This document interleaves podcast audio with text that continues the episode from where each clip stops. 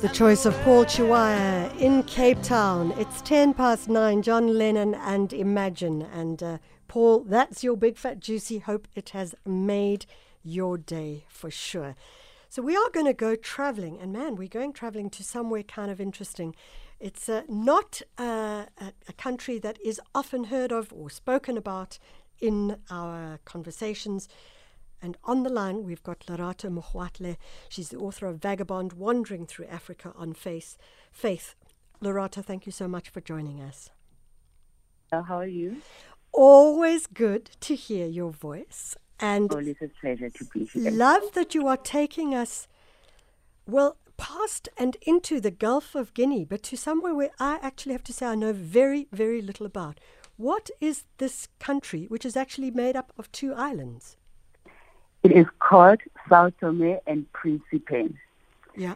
It is about 250 kilometers from Gabon, less than an hour by air, and quite honestly, one of the most beautiful aerial views you ever, ever experience. On a clear day as you land, you see the city just sprawling from where the ocean stops, and the ocean is different shades of turquoise and really, really dark blue. And So- you know how the ocean usually sort of mirrors the same color as the sky? Yeah. So the sky will just be blue mostly, or if it's, it's turquoise, it's turquoise, but doesn't really, really turn into this like an explosion of greens and blues, and then the city, Sao Tome itself. So the, the strange thing that I find quite interesting about Sao Tome, besides that it's very small and it has two islands, so it's one country with two islands, Sao Tome and Principe, is that the city is also called Sao Tome, the capital city. So, so okay, so let's. So there are these two islands, Yes. um, which are one nation, Yes. and the one is Sao Tome and the one is Principe. How do you get? And I'm assuming that Sao Tome is the capital island because, as you said, Yes. the- the- so how do you get from one island to the next?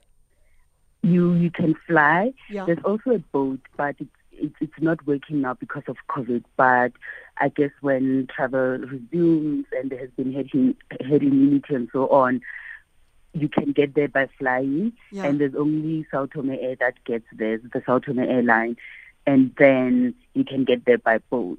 And to get to Sao Tome itself from South Africa, but in any case, from anywhere you are, you need to fly to Gabon and then get a flight to Sao Tome or fly to Accra and then get a flight to Sao Tome. It's just those two ways to get there. Nonetheless, even though it sounds cumbersome, it is literally, Michelle, one of the most beautiful places I've been to because it's very small. So because of its size, you experience its culture, its beauty, its, you experience everything all the time. And it's easy to explore. In one day, literally, you can go from the south to the north and not in a hurry, stopping along the way to enjoy the fishing villages, to enjoy the town, to enjoy the street food. If you love banana, they eat banana a lot. It is, in fact, I mean, the official language, the de facto national language of Sao Tome, is in fact Portugal. I mean, Portuguese, not Portugal. Um, See, And I'm, I'm wondering, do you get a sense of um, old that old colonial style Portugal, or has it moved on and shifted and changed?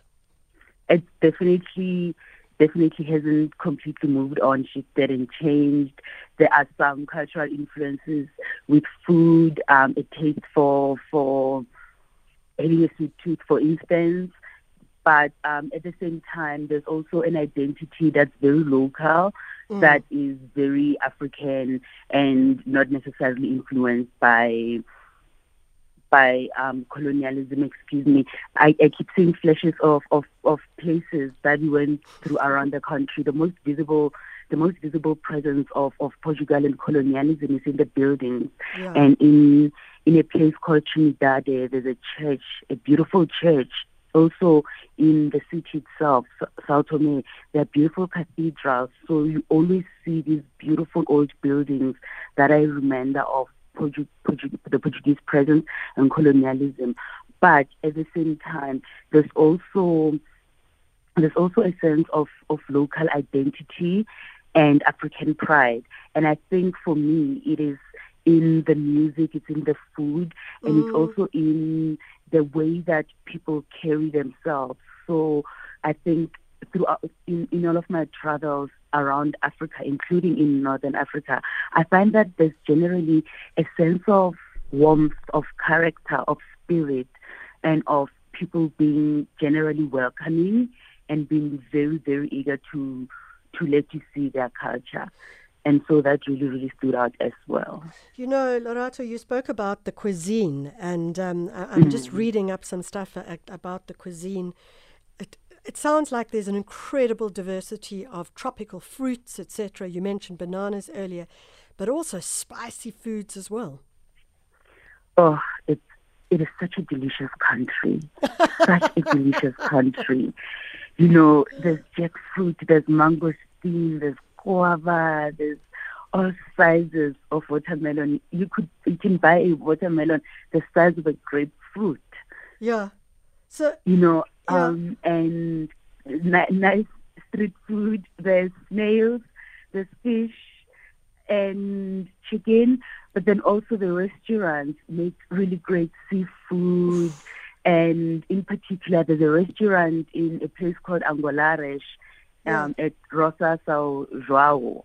They do a tasting menu, and it's the Sa- Santomian chef. I think he even trained in Portu- Portugal or something like that. Yeah. But he has a tasting menu at the restaurant, and it takes traditional ingredients like okra, um, cassava, and other fruit and everything else that's available, and he just adds a haute cuisine taste to them. But my favorite eating experience is a place called Nicolo, um, because there's a street there that just has seafood cafes, and all the seafood is just cooked in a braai on the street side, and there's a marinade made with a little ginger and some garlic and lemon and chili.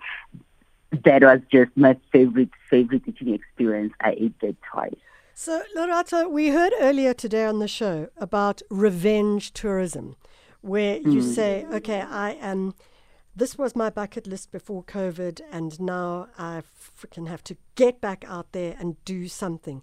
Would Sao Tome and Principe be uh, on your list?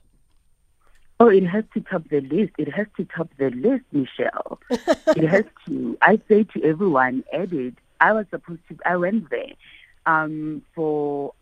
I think uh, we were meant to be there for three and a half weeks or four weeks. And I ended up staying seven weeks. I'm learning Portuguese as we speak. You know that is how much of an impression it left on me, and and it is also so beautiful. I mean, every twist and turn of the road is breathtaking.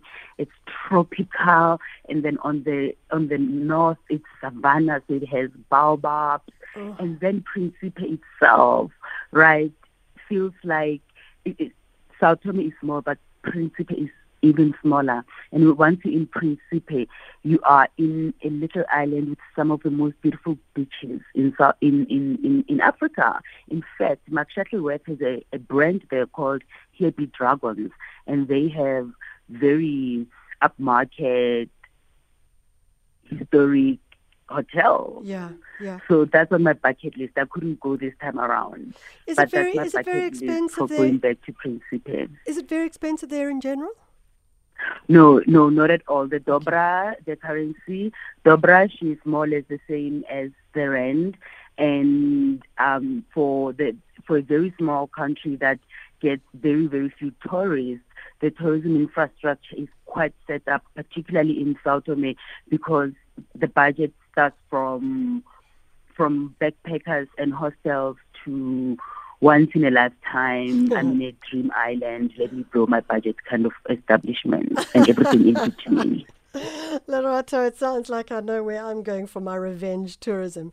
Thank you so much for joining us. We look forward to uh, discovering more places that we don't know about. That's Lerato Mogoatlhe. She's the author of that wonderful book, Vagabond Wandering Through Africa on Faith. And uh, that's it, Sao Tome and Principe. It is uh, an island country. It consists of two archipelagos around two main islands, tiny by the sounds of it, but, uh, and as uh, Lerato says, not necessarily that expensive depending on how you do it.